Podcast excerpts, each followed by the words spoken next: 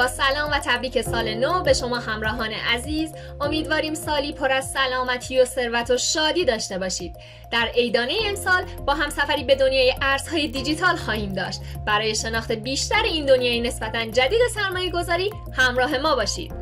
حالا که اینترنت به صورت وسیع در جهان مورد استفاده قرار میگیره و تمام جهان از این طریق با هم در ارتباط هستن، پول آینده باید بر پایه اینترنت بنا بشه.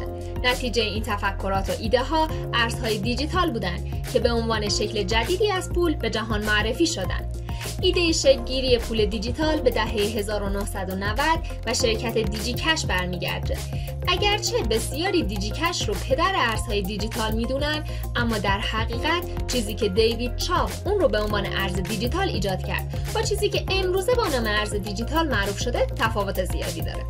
اونچه امروز به عنوان رمز ارز از اون یاد میکنیم، از کدهای فوق‌العاده پیچیده برای رمزگذاری و انتقال اطلاعات حساس استفاده میشه و معاملات امنی رو فراهم کرده.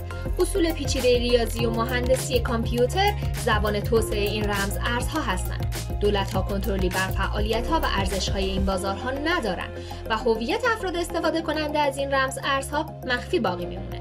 ارزهای دیجیتال امکان معامله و جایگزینی با ارزهایی مثل پوند و دلار رو دارا هستند، اما باید توجه داشت در صورت عدم آشنایی با این تکنولوژی در هر یک از مراحل امکان بلوکه شدن پول شما توسط بدافزارها یا هکرها وجود داره.